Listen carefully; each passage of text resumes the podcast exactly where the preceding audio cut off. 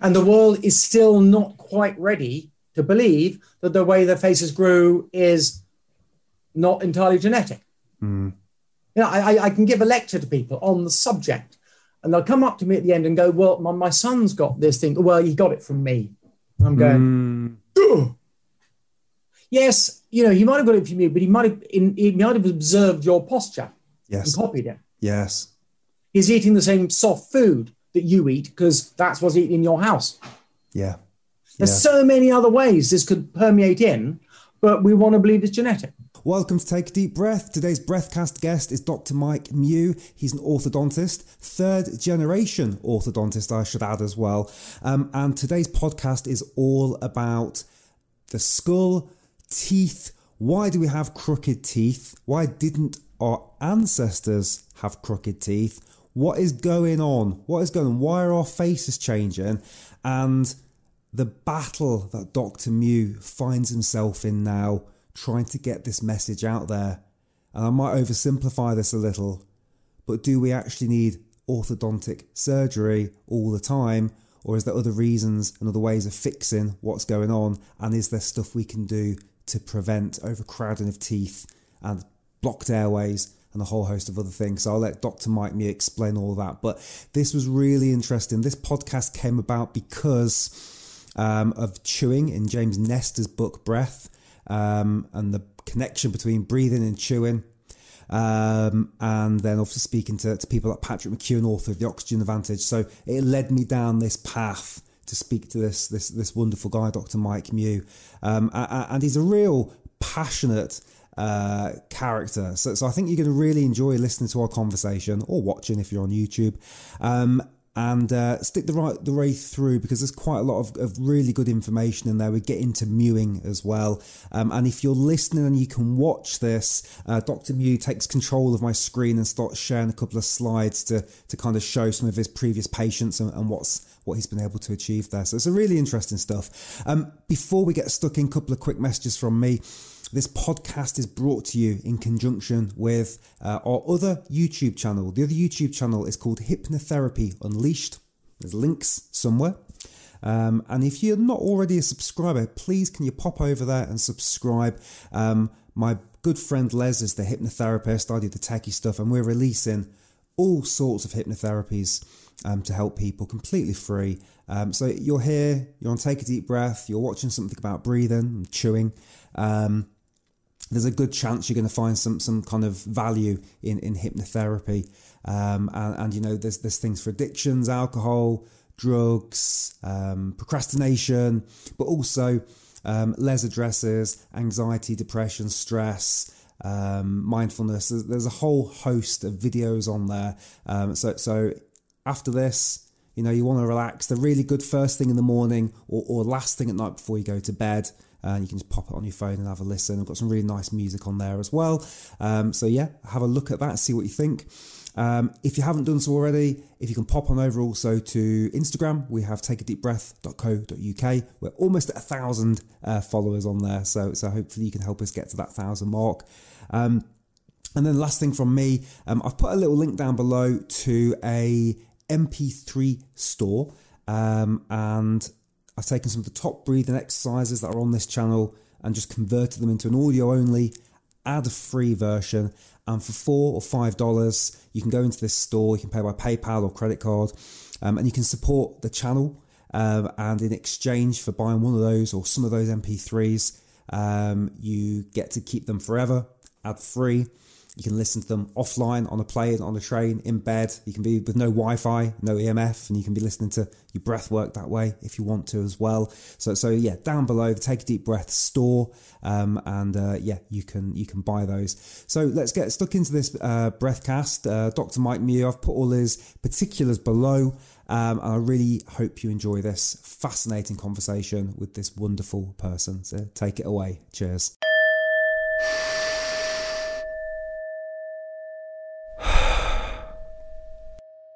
Uh, Dr. Mew, thank you so much for being on the Take a Deep Breath podcast.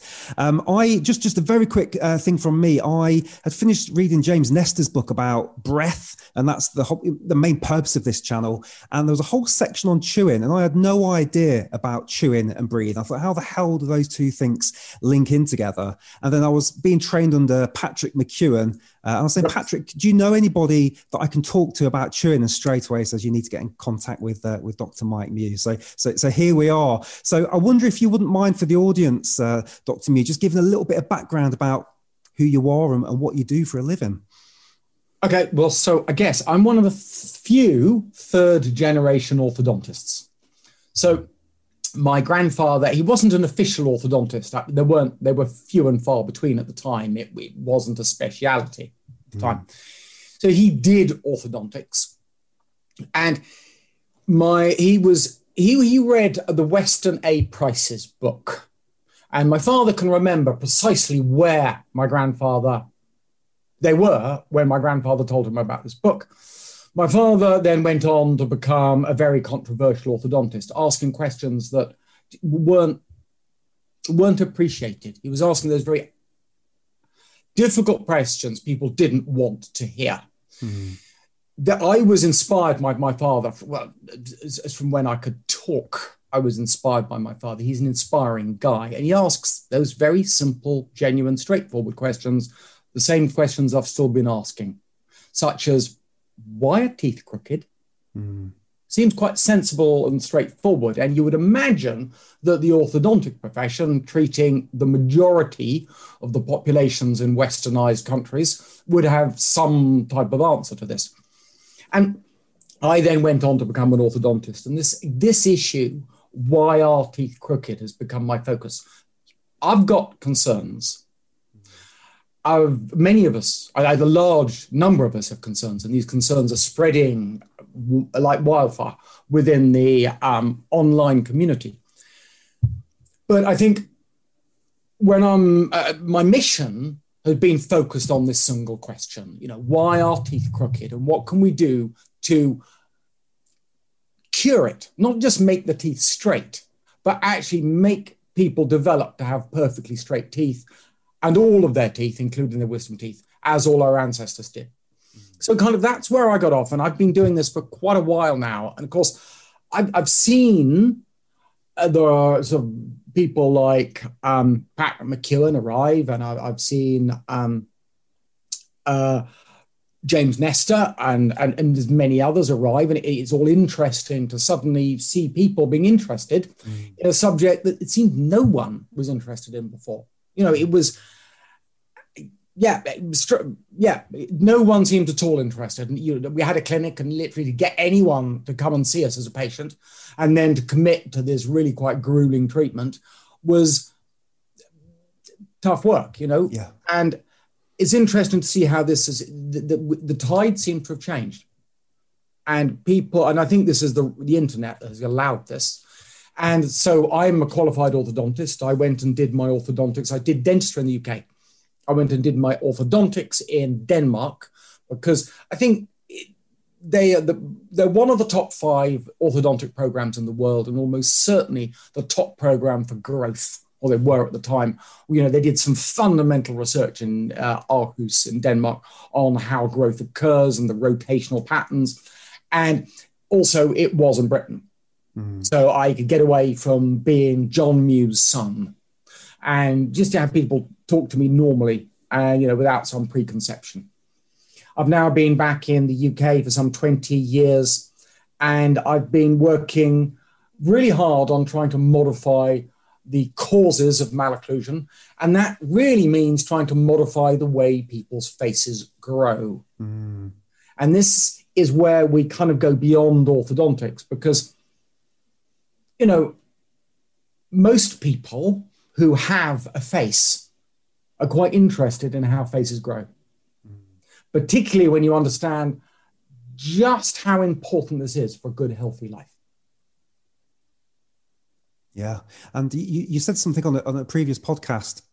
It was something like uh, our, our, our identity is is this, you know, this this image. Well, it is. You know, it, I mean, it seems that in the modern world, people want, really, really want to believe that the way your face has grown is all genetic. Mm. You know, this is the image on your passport. You know, when, you know, or your the, the driving license, you know, Yeah. it's the image that looks back to you from any mirror you look in. In a way, it is you. You know, we talk about some biometric indexes, you know, like we're taking fingerprints or we're taking eye scans or things like this. But, you know, what you, what everyone else recognizes as your biometric marker is your face. Mhm.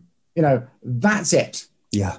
And to suggest that someone's face hasn't grown completely ideally is it's it's emotive. Mm. For me to say almost no one's face is growing ideally in the modern world, that is a, a controversial statement to make. And I think as I see all of these people arrive in breathing or um, the, the associated areas, it's it's I, I remember I'm reminded of that comment that if you are one step ahead of everyone else, you're considered a genius. If you're two or more steps ahead, you're an idiot. And we're still idiots Right. because yeah. we're several more steps too ahead. many footsteps ahead right now. Too yeah. many footsteps ahead. Yeah. You know, it's great to see people, you know, catching up, people Yes. looking at breathing, people looking at these. But as far as I'm concerned, a lot of this is periphery. Mm. You know, we've still we've not got to the core of the problem. And it's almost as if no one wants to broach this really difficult core of telling the world or the world having to accept the, the reason for so many problems, so many seemingly unconnected problems Mm. are because this structure has not grown perfectly and a structure that has not attained its correct architecture is unlikely to work perfectly Yeah. and hence several diseases or problems we could list Yeah, I, I can't wait to unpack some of this with you because it's, uh, as, like I say, it's a bit of a journey I've been on the last six months. I've been in the breathing journey about f- three, four years, but this, this piece is all very, very new information to me. Um, and, and I've got a host of problems myself. So I'm very interested to, to kind of talk it through. And, it, you know, as a viewer myself of this, it's, uh, yeah, very exciting. So I guess the first question is, um, to ask you why why do people have crooked teeth then? And that might be a big question with a lot of answers but what, what- you know could you summarize a bit of that for us? Okay to my okay get the quick five minute summary. Mm. we've gone okay so the first information the facts on the ground. It until probably about 10,000 years ago Mhm. everyone had perfectly straight teeth all the time in every tribe all the way around the planet now that I've got to make a small caveat. That's bar people who had syndromes or other pathology. You know, there are some unfortunates, but they're usually just a couple of percent in the population. So there are going to be some people who have some pathological problem, and then I'm not talking about them. So everyone else would have all 32 teeth perfectly straight from birth till death, always. And, you know, consider you know, I could so I couldn't tell you if our ancestors had sleep apnea, diabetes, whether they were obese. Well, you could get, get some idea. Um, you know, they get a respiratory nose uh, blocked noses. You know, many ENT problems. We, we just don't know these things because we've got no idea of knowing. But we know where their teeth were, or rather where their teeth still are, because you can go and see the, the, the skulls in, in the museums you know, go up today and see the skulls in the museum. And what is quite clear is they all had perfectly straight teeth and all of their teeth. Now, then make a little, you imagine also of all those, um, those more indigenous peoples. So you're going to talk about some people walking off the, the Serengeti or out the Brazilian rainforest or the um, Australian outback. You know, these people stand up beautifully. They have beautiful physical form. They have beautiful facial form. They have a big, wide smile with all 32 teeth. So that includes their wisdom teeth in perfect alignment. Never seen a dentist, never had orthodontic treatment, and they don't have to wear retainers at night. And of course, what's interesting they have more in common or they look more similar to our ancestors than we do. And, you know, that's hard scientific fact. You, know, you can't get away from that. So, and when you look in the orthodontic literature, they have, apart from that small percentage of pathology, they've got no idea, no idea how malocclusion has, has arisen, either you know position of the jaws or position of the teeth. No idea. And some of the explanations I've seen, well, I've seen fairy tales that hold more validity than some of those explanations. It's just you know it's, it's make believe. It's, it's it's you know, it's difficult because you're, you're trying to validate a, a, a system that you're using already. So you're trying to retro validate the system you have, which is never a good scientific position to be in. Now, so we've moved. So what's what has changed from our ancestors' time to our modern era? You know, what are the likely factors? Well, seem to be two main factors for the general form of the face. And the general form of the faces seem to be infected by us moving from this incredibly rough, hard, tough, low quality diet across to this extremely high quality diet. I mean, well, a high quality, but extremely soft, mm. calorie rich diet. You know, it would not be difficult for me to get five, 700 calories in a drink like that. You know, marshmallows and some b- b- b- cream, full fat milk, um, sugar, syrups. You know, you could pack that in there, couldn't you? And then how much masticatory effort, how much chewing am I going to do? None. Zero, yeah. Now, if we'd gone back uh, 10,000 years, how easy was it to get hold of 500, 750 calories? Pretty hard work. I mean, with the exclusion of things like maybe some fat, yeah, that's mm. fairly easy going to get, you know. But as a general rule, they have to work hard. And you can see this from their teeth because they wore their teeth down heavily.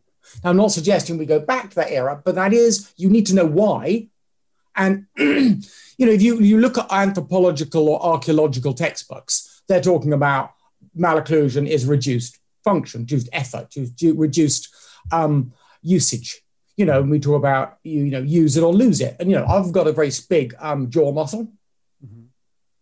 and I've got a very strong jaw. So are the two related? Well, most likely. And how do you get strong jaw muscles? You chew. So that that's half of it. Yes. The other half seems to be us getting blocked noses. So if you get a nasal obstruction, and I don't know many children that get through their first year without one, two, three nasal obstructions, usually lasting what a day or maybe even three days. So you're getting these nasal obstructions at a young age. Now, you either drop your tongue separate your lips and open your mouth, or you can't breathe. Mm. So, all of those that survived have dropped their tongue, separated their lips, and opened their mouths. That starts out of necessity, obligatory, and it often then becomes a habit. Mm. So, and that, that's very clear from the evidence that, you know, really uh, you're hanging out. You watch someone who gets a stroke. Somebody gets a stroke, hang that time the mouth open, that face lengthens. Yeah. And this is someone who could be 80 years old. Uh, they're no spring chicken. Their growth has happened. Their genes have done their thing. And all of a sudden, one side lengthens. so, what I'm suggesting is that we hang our mouths open with weak muscles, our face will get longer. It's not rocket science. No. Fairly simple. And if your face gets longer, then it's going to be shallower and narrower, oh, or narrower, narrower and shallower. But what you're doing is you're reducing the cross sectional area. So the cross sectional area reduces because you've only got so much face. And as you stretch it, you reduce that cross sectional area. And the most important point here is just where the tongue, the teeth, and the airway is. And if you're reducing this area, then you, well, you risk affecting your airway. Mm. And for most people, breathing is the most important thing they do. And this is where we link over in our interests. Yes. And of course, as your face lengthens, you reduce the cross sectional area here. You come up with a number of ways of compensating. Mm. So, and remember, it's very important to remember that this process started, you know, when we started farming, you start getting a little bit of crowding on the lower front teeth.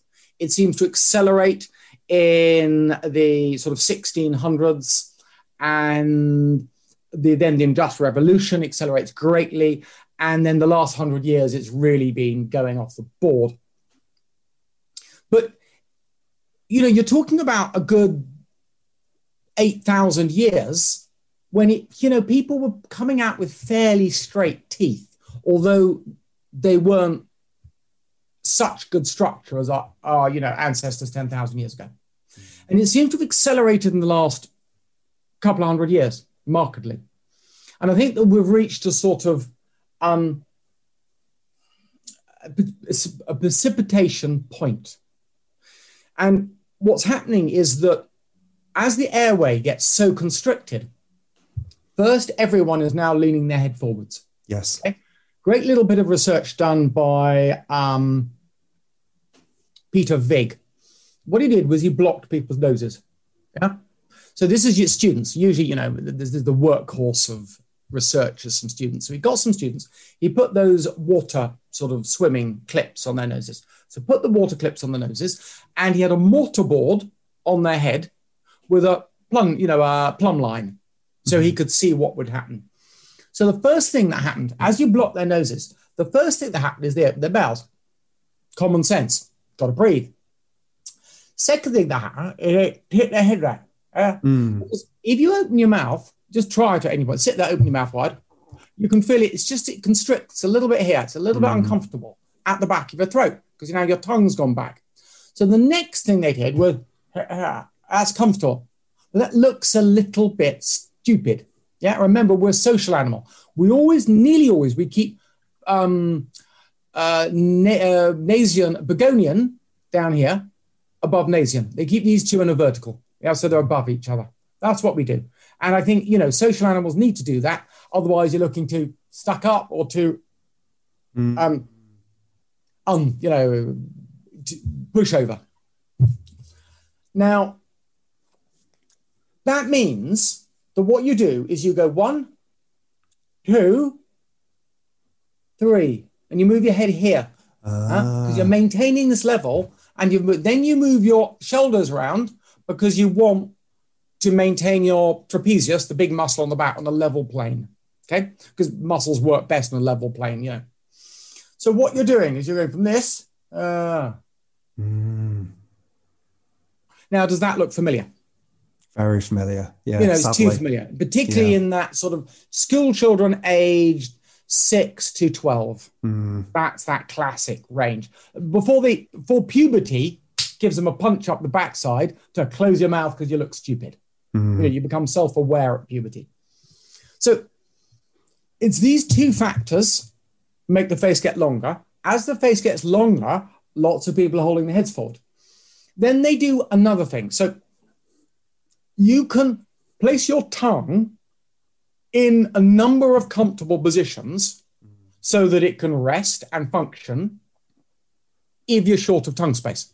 So once you reach that precipitating point, you've got to place your tongue in a new position because you know you've got to breathe, you've, you've got to function, you've got to do all of these things. And it seems that there's a four or five different places where you can place your tongue. Mm-hmm. And these will give you the different types of malocclusion. So we talk about the different type, you know, we talk about a class two malocclusion, a class mm-hmm. three malocclusion, um, anti-open bite, mm, tongue coming through. These are different patterns. And what it appears to be is that there's some, I don't know, you tend to get certain patterns of malocclusion in certain parts of the world. And of course, people have now said, oh, that must be genetic. Mm-hmm. But it seems to be a secondary thing rather than a primary thing. So you've got, and that's fine. You know, medicine's about understanding the process. You know, really trying to understand the process. And of course, if you don't know the cause, then you don't know the pathological process, how it works, and then you're not really going to fix it and cure it. And that's what we want to do. We want to cure malocclusion. And of course, here is, you know, here's the kicker really that if you have conventional orthodontics where they're trying to push the teeth into position, then you're going to have to wear retainers for the rest of your life. Mm. And I don't think that's necessarily good for you, but it, it's an ex, it's a demonstration of the fact that you're not treating it. You're not actually correcting it. You, we can move teeth. You know, we can move teeth. We're going to put them into a position where they look pretty and hold them there. Mm. And that is basically orthodontics. I mean, there is no, there's no evidence that there is any health benefit from straightening teeth. Really? Wow, I didn't know no. that. No, there's no no evidence. You know, it, mm. it is done for yeah. It's purely aesthetics. Yeah. Yeah, it is aesthetic yeah. reasons. I mean, you know, my concern is that sometimes when you do orthodontic treatment, you can actually cause the face to drop down. So we call it a downswing. With downswing is when your face drops down. Mm. And that's what I'm saying has happened to all of modern society. And I'm saying that sometimes orthodontic therapy can be retroactive and it can pull faces down. And it, it, it, it may be related to extractions, but it, I see a lot of cases who, who didn't have teeth taken out where the face comes down. Mm. And that this is the big um, controversy because, of course, then you're worsening the underlying problem. And of course, there's a lot of talk about banning retractive orthodontics. The problem is, people don't really understand what types of orthodontics are retractive. You know, we talk about extractions and non extraction. Yeah, there's some evidence that extraction orthodontics can be more retractive, but I've seen lots of non extraction orthodontics that have been very retractive. Mm. So it was just, you know, all we need is debate and discussion. That's all we're asking for. You know, my big thing is a debate. I've been asking for what was I first published an article. If you Google it, it's Mike Mew, Black Swan in the British Dental Journal. And it was just asking, challenging my profession for debate on why teeth are crooked. And that was in 2009. We are now 2021, 12 years later. And, you know, nothing's changed. Mm. You know, we're not we just, I think that's the basics of science is to have engagement. And if you, you're not going to have engagement, you know, where's science gone? Where's the scientific process? You know, I, have got genuine concerns, a lot of concerns. You know, go, you know, retractive orthodontics could potentially be damaging people's health quite badly. But there's no, you know, really, we, we need to start with a debate on the cause because then it moves forwards. And once you understand the cause, you'll realize just how many of the significant building blocks of orthodontic research are in the wrong place. And in a situation like that, you, you, how much of that research is valid? And then if that research isn't valid, how you can you engage in all of these separate debates about the separate worries, like you know whether um, retractive orthodontics leads to a downswing, whether that downswing causes forward head postures, sleep apnea or sleep disordered breathing, ENT problems, um, scoliosis, um, um, jaw joint problems. You know, those are all fascinating questions that need mm. to be hmm. answered, and those are my concerns. But you, you, you've got to cover some groundwork to get to those concerns. And simply asking why are teeth crooked seems to me a very good question to ask. Mm.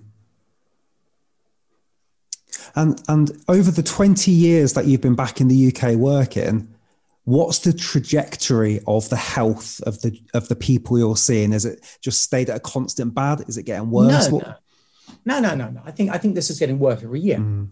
I mean, that's the reason you're all getting more interest. There's two reasons I think people are getting more interested. First of all, we have the internet. Mm. And that's allowed this dissemination of knowledge in ways we could never have before. You have no establishment controlling the choke points anymore. You know, I mean, it's, it's, it's laughable how many times my father had to apply to get research published. He's got like, like 20, 30, 40 times. How you give it over a 10 or 20 year period to get some articles published. Mm-hmm. I mean, it's just mind blowing. But of course, and that was an absolute chokehold. If the profession didn't want an idea to come out, it wasn't going to come out. That was it. Now, well, you, you don't need to go to a scientific, publish something in a scientific journal, mm-hmm. put it on YouTube, mm-hmm. put it on Facebook. And in a way, you know, if it wasn't for YouTube, I don't think I, I, would have never got this message out there. You know, I've been sitting here in my clinic doing this for, well, I, you know, I was doing this, I started doing these types of treatments in 97. And so, what that's well over 20 years ago, near 25 years ago. And no one knew about it. Mm. And people weren't getting choice to come and do this sort of thing. And having, you know, the internet has helped enormously. But going back to your question, has it got worse? Yeah, I think it's getting markedly worse. You know, I think that when my father was doing these treatments 40, 50 years ago, we lived in a much better environment. Mm. You know, for, for some examples, if you've seen the curve of the amount of hidden sugars or not so hidden sugars in our diet, the sugar consumption per head in the population going up like this. Mm. Now, every easy calorie you have means you're not going to have a tougher calorie. So a tough calorie would be eating um, celery, is the example, isn't it? Tough calories. Okay. Yeah, you're, yep. you're chewing yep. away and you're yep. actually losing calories faster than you're gaining calories. All right, those are tough calories. So you're doing a lot of work with your muscles to gain the calories. Now, sugar or so say a glucose syrup would be the ultimate example of an easy calorie. Mm. So easy calories are what we're, we're heading towards easy calories, aren't we? You know, because the sugar's going up, sugar consumption's going up like this. Yes. Where and okay, as long as you don't put weight on, as long as you can have a constant weight, then every easy calorie you gain, you have one less hard calorie, which means the amount of work you're doing with your muscles has decreased. Okay, so that's one big change, and you can see. The other big mm. change you can see is just this whole emphasis on standing up straight. Mm. You know, because most of what I'm saying is boiled down to stand up straight and shut your mouth. It's not a new idea, really, is it? No. But it's um, where was we? The so all things getting worse, oh, and then no, yeah. No, no, yeah, yeah, yeah, How things have changed, how the yes, ground yes. has moved. Yes. See, we always think about the ground being still, but it's moved. Mm.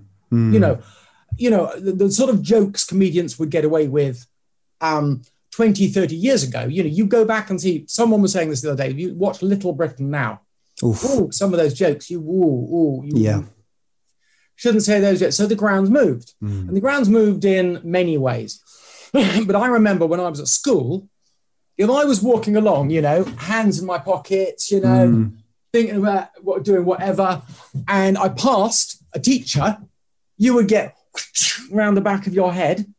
Stand up straight, boy. Hands out your pockets, hands behind you, and you stand up like that, walk along. You know, if you were anywhere close to a teacher, or close to where you might run into teachers, or of course, even prefects, you know, given a little power, um, they would they'd do the same thing. So yeah. you literally 50% of the time you had that um, you know, that um algorithm running in the back of your head that was, you know, keep good posture when you yeah. sat in the class, when when some teacher came in, you you tried.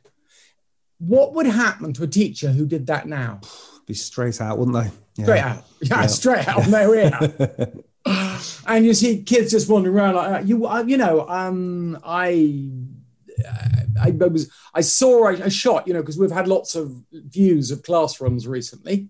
Mm-hmm. You know, given that they were closed down due to COVID, and of course, you're, you're seeing in the background they have a classroom scene, and of course, I'm looking at all these kids sitting there like on the chair. Uh, uh, what's going on? and um, I'm thinking, even when the BBC is filming them, yeah. they still can't sit up straight. Yeah, yeah. It's it's, it's a forgotten thing. I my, it's just my, being thrown out.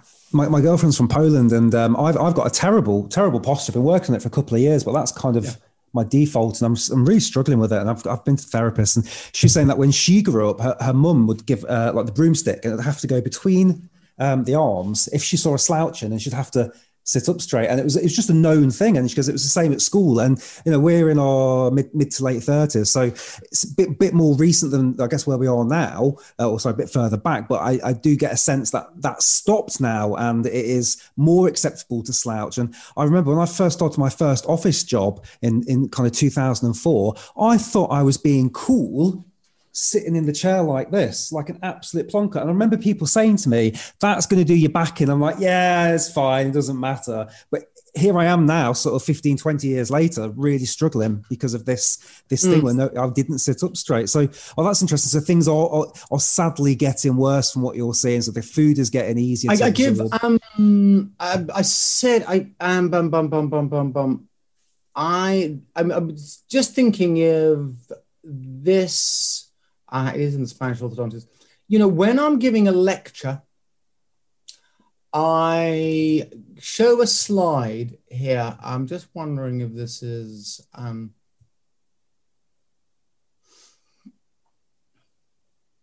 yeah, I'll, I'll do. Um, do you want me to do a screen share? I'll do yeah, a. Yes, please. Um, yeah, take take control. So let it. me just yeah. do a screen share. Share screen. Um, I'll do screen one. Actually, if I do screen, no, I'll do screen one because I've cleared screen one out. Share. Yeah, that's changing.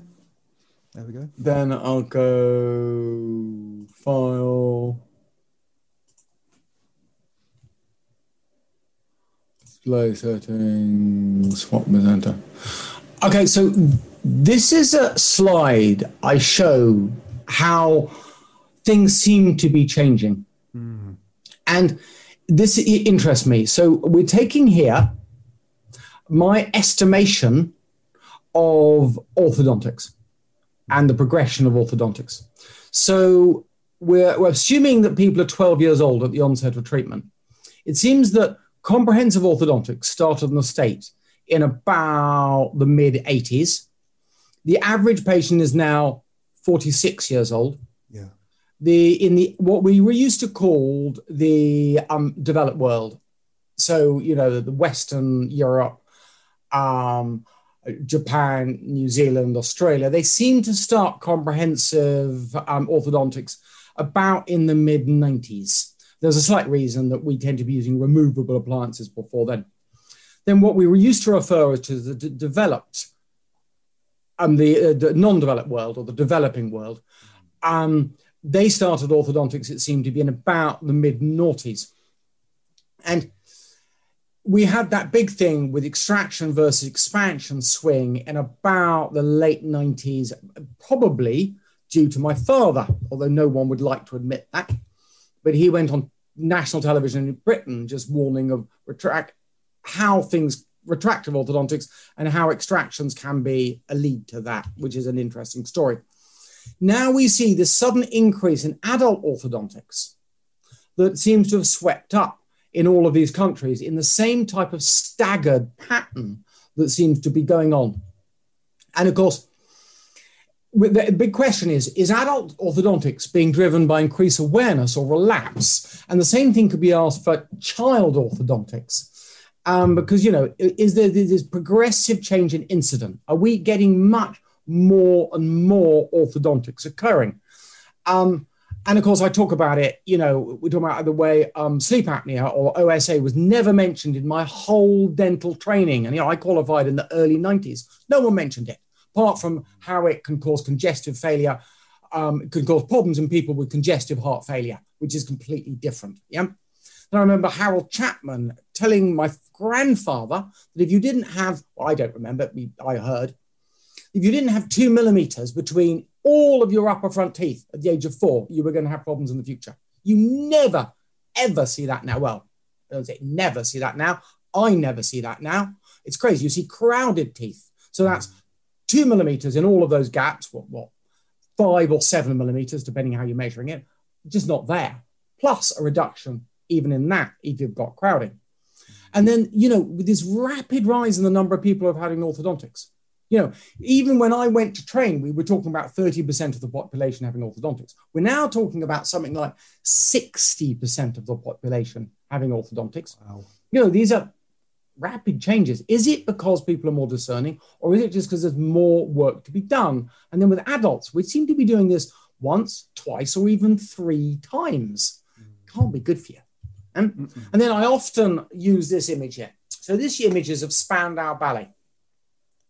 Now, what's the relevance? Well, I was the lecturer in the States, and I said I thought due to facial downswing leading to sleep apnea, well, I said basically sleep apnea itself, would reduce the life expectancy of 10% of people over 60 years old, who are currently 60 years old, by about a decade, about about 10 years.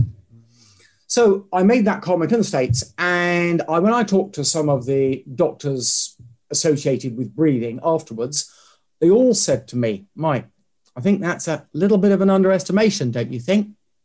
And that even shocked me. So you've got now this problem that I think is a symptom of a downswing in facial form, mm-hmm.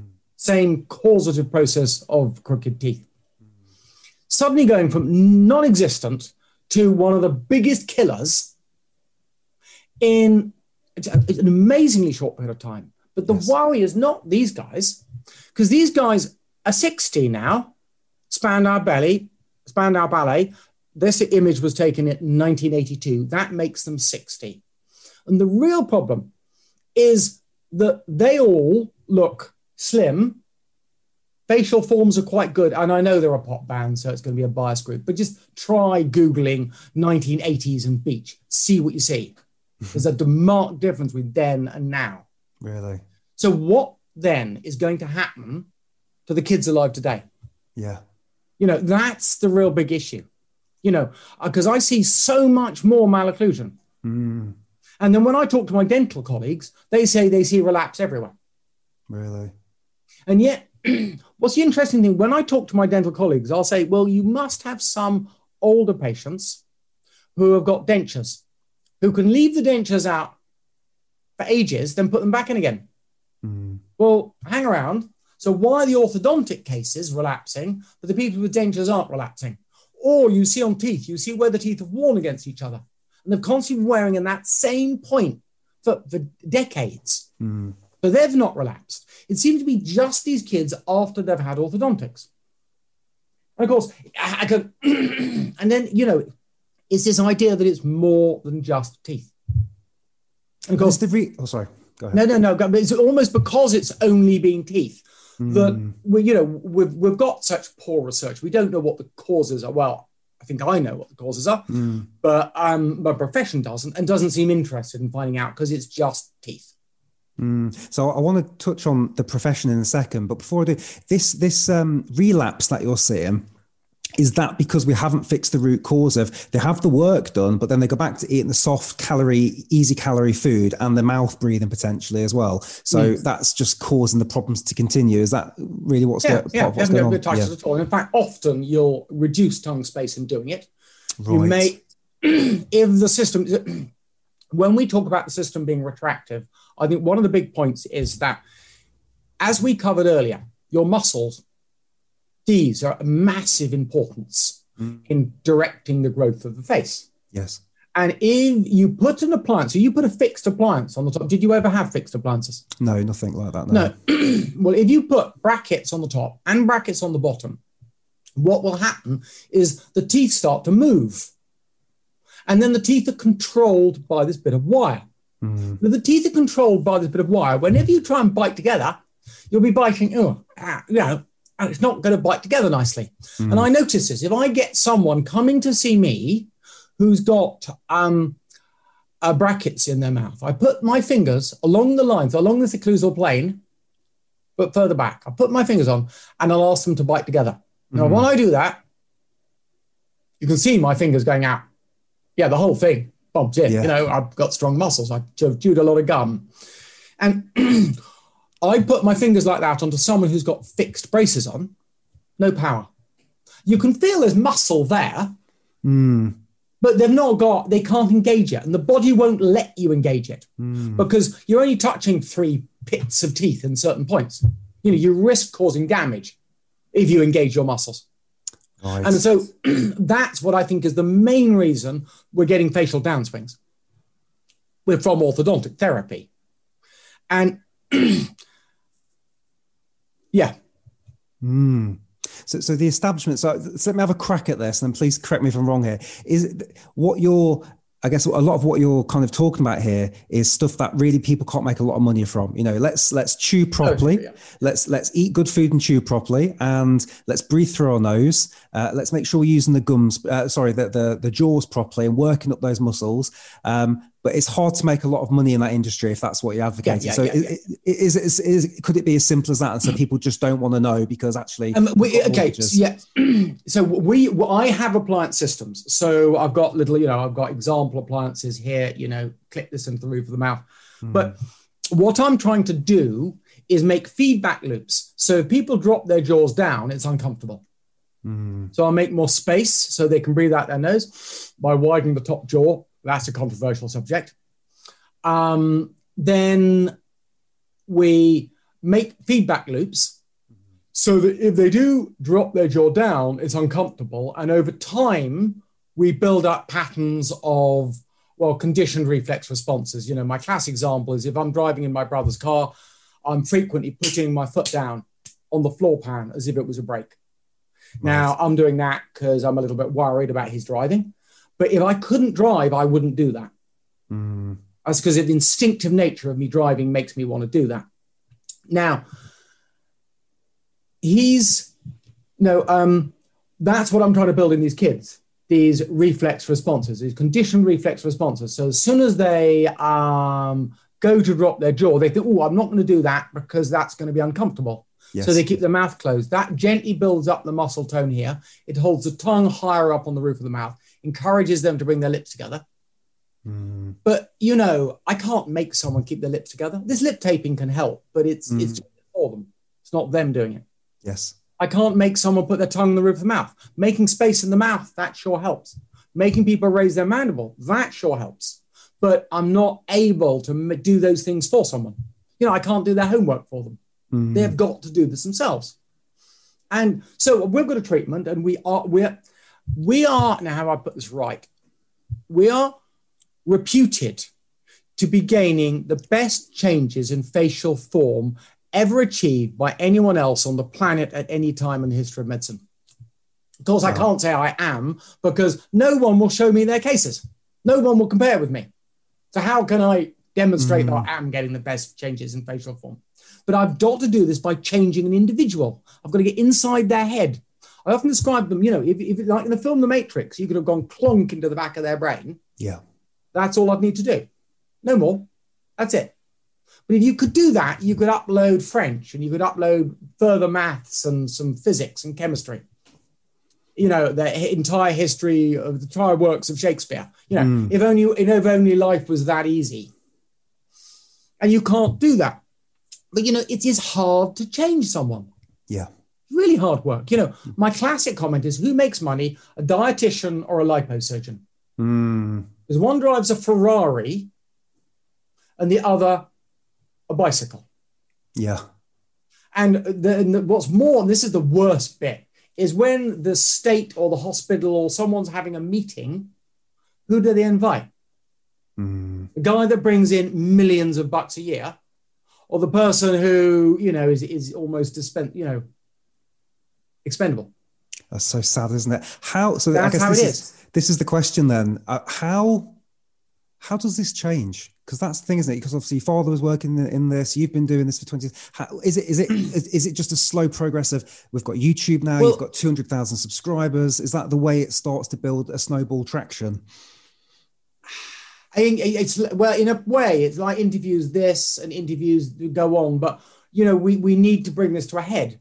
We've Hmm. got to have a point in the sa- point in the sand where it's going to change things Yes. because, and this is the point because you know the suggestion from quite a lot of people is that quite a lot of orthodontics is retractive, and that's actually bad for your health. So, you know, when you've got a, a medical section of medicine that is making a lot of money and a lot of money doing something that is potentially, or, you know, they don't want to hear about the risk that it might be potentially damaging. They don't want to have to change because they've got a, a business model. You know, you've got all these professors of orthodontics, and what are they mm-hmm. going to do if this changes? Yeah. You know, I, I could easily say, without fear of reproach, that the vast weight of quality research published in respected peer reviewed journals clearly, I mean, clearly demonstrate that malocclusion is almost entirely due to the environment. Mm-hmm. Maybe with some genetic flavors, mm-hmm. but almost entirely due to the environment. And we're treating it as if it was almost entirely genetic. Mm. And when when that penny drops, well, you know, it, it's not going to be pretty because it, it's you know, I I, I worry about this myself because it's you know it, it's confront. I didn't mean to be confrontational. I'm not here to be rude to people. I'm not here to antagonize people. This isn't what I set out to do. I set out mm. to try and get answers. I wanted the truth you know, and I seem to be stuck in dogma. I mean, one of my phrases, the truth, the whole truth, and no dogma. And I don't, you know, I get so many people. I mean, you know, if I if I go to meet my dental colleagues, they know I'm a charlatan. It's, it's well known. I'm a charlatan. I talk absolute nonsense. I've got no evidence to back me up. Wow. And then they won't engage with me. You know, mm-hmm. I try and have a conversation with them. And no, we're not talking to you. You're a charlatan. Yeah, there's no point talking to charlatans. Mm. And that's as you know, when it hadn't been for YouTube and these things, that's the way it would have been. You know, the classic issue, you know, I, I'm going to an orthodontic meeting and I, you have to be, God, thick skinned, thick skinned for me to go to these meetings because I, whoa, what my father has gone through. It just, I mean, but I'll be at a meeting. Some guy walks up to me and he goes, You, what are you doing? Ah, you know, gets me some, you know, some rudeness. Yes. And I then, you know, I've learned, you know, in my training how to cushion blow. I said, yes, sorry that you must think that. And I'm really upset that I've come across in that way. Mm. Now, could you tell me why you're upset? Mm. And then I wait and I listen, as you're supposed to do. And then I'll say, okay, well, my big question has been why are teeth crooked? Don't, don't you think it's really important that we, we find this out? Mm. And ah, yes, ah, you know, a, a non-committal response.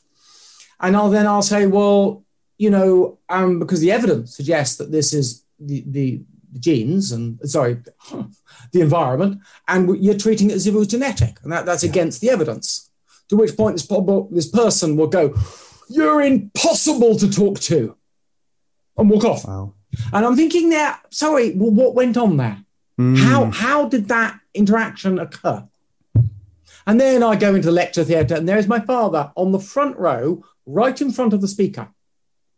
Who, and sometimes a speaker, I've seen lectures given where about my father and, and other colleagues in, you know, about them, and where they'll put images of my family home up to try and demonstrate that we're ripping patients off. I wow. mean, ooh, and then dad will sit there, and I remember him actually going up to the lecture, and he will always go up and politely shake him by the hand and say, Look, I'd love to have a conversation about this sometime.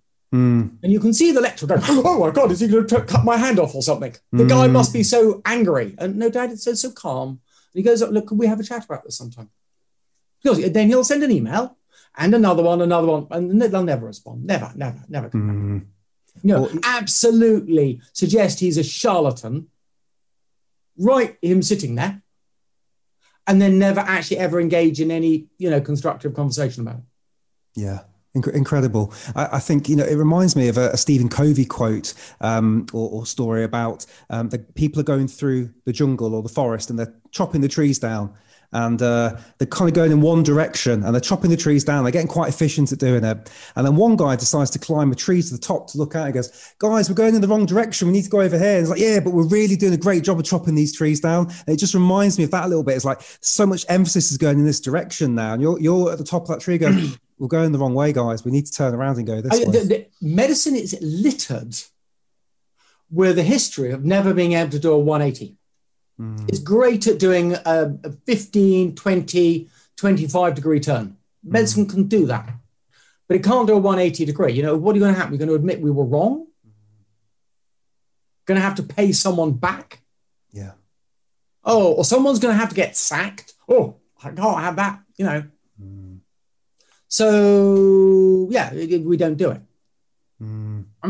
Well, looking, um, at, looking, looking, at the success of what's going on with your YouTube, and it, granted, I, am new to your work. You know, you've got you've got a following, uh, and you know you've got yeah. some big videos on there, and some some some big views, and we're going to link to it here as well, so people can yeah. find it easily. What I'm keen to explore with you now a little bit, if you don't mind, Dr. Mew, is what can we do now? Because I know you've got a, a process called mewing, and I, have I've seen a couple of videos on it, but I would love to know what can I do? What what can other people do that are watching this if they want to start trying to correct some of these issues? Okay, well, I get age is a big precipitating factor. Okay. So um, I think I'd please highlight um, prevent crooked teeth. So go to the website prevent crooked teeth. It's it's a must do.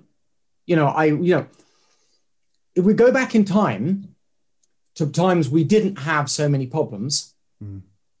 um, there were a lot of lessons to be learned. You know, one of the big exercises I give to people is the, the mealtime exercise. Mm. And it's hmm. this secret special exercise, mustn't tell anyone. It is, so we, we do it in situational position. So you take a position that's situational. Yeah. So you remember yourself to do it. You know, it's like getting in the car, you remember to drive. Um, yeah, maybe a bad example, but you know, you have certain positions. It's like when you you know you see your teacher coming, you stand up straight in the old days. So um, what we do, we do it at the mealtime because that's the most important thing. We want to teach people swallowing and to use these muscles correctly. Yeah, and when we talk about the positions of the teeth more than the shape of the face, um, swallowing is really important, as is then breastfeeding and preterm intubation. You know, these tubes down premature babies, I think, are causing a lot of problems, but that's a debate. And um, tongue ties and these, you know, types of things, and uh, baby fed lean, baby fed weaning, you know, baby led weaning. So, trying to get people to um, delay introducing solid food for their child as long as possible. You know, breastfeed for or even bottle for as long as possible, and then introduce the hard food. Yeah, those are those are all methods of trying to prevent or reduce the problems in the first place. And they were lots of the, those were all just naturally done in the past. And those can be very valid for trying to prevent problems occurring. But um, the, the, the, the, the, sorry, I'm, I'm, I'm going around in circles. Here. No, that's fine. Yeah. Anyway, it happens all the time. So going back to rewinding actually to um, start your question again because uh, yeah, let's let's start back because that was no no no no worries. Um, uh, so I guess the question here is um, based on everything you've spoke about today. Uh, what sort of action can we take now? So, if someone's watching this now, what are the sort of activities? What is maybe what is mewing? What are some of the things that we can take away after watching this and start to implement in our lives to help us? Cool. Well, we, we, you've got to look at what age group you're in. Okay, so if, if you're in that very young age group, you know you're you're in the under four age group, that I think we can really make massive differences and massive differences, changing the way people develop. Mm-hmm. Um, so uh, we're talking about um, breastfeed longer. Um, if you can't breastfeed, then bottle feed longer, but delay the introduction of solid foods. Mm. Get kids to stand up straight and shut their mouths. Um, chew hard food. Even get chewing gum from about the age of four. Most kids can take chewing gum. They swallow a bit. It's not the end of the world. Um, I would highly recommend anyone, or in fact, everyone should support the campaign Prevent Crooked Teeth. It's a really important campaign to support because this is what we're calling for. We're saying that simple public health messages could make a significant difference in how people grow. You know, the, the exercise we routinely give to the kids under treatment here is the mealtime exercise. This is a situational position exercise. So, what we ask them to do is elbows off the table, sit up straight, eat with your mouth closed, yeah. chew your food properly, don't speak when you're eating. And the only thing we add in that is new is a chin tuck when you mm. swallow. Mm. And you know, I, think some conscious thought to pause before you swallow to do the chin tuck because otherwise you're going to forget. Um, then when you're older, clearly mewing, which is, uh, you know, we're, we're, mixing a lot of myofunctional therapy together with some common sense ideas. Yeah, I've, I've just, you know, I've, I've trolled the world. I've met all these different people trying to pull out my favorite phrase to people is what is the low lying fruit of what you do? Mm-hmm. How, what's the simplest thing you can do um, from your perspective? And then I put all these things I've got from people together. And that's, I didn't create christen this mewing, it's become christened mewing. The problem with mewing, two points to remember.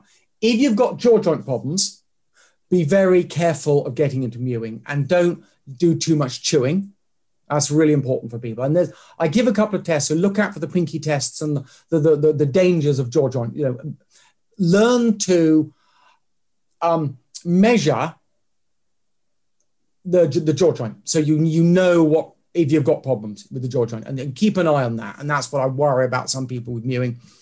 The other thing is if you don't have tongue space, a lot of people, if you've had, if your face is significantly downswung, it's your jaws, your dental arches are very narrow or if you've had teeth taken out, and there's a high probability you really lack tongue space to the point then you may cause problems if you get into mewing. But basically, mewing is learning to use these muscles properly in your mouth and building up the right ones, knowing which ones, particularly the back third of the tongue, you know, because I think in our effort to, so I mentioned earlier on, Peter Vig talked about blocking the nose and what happened.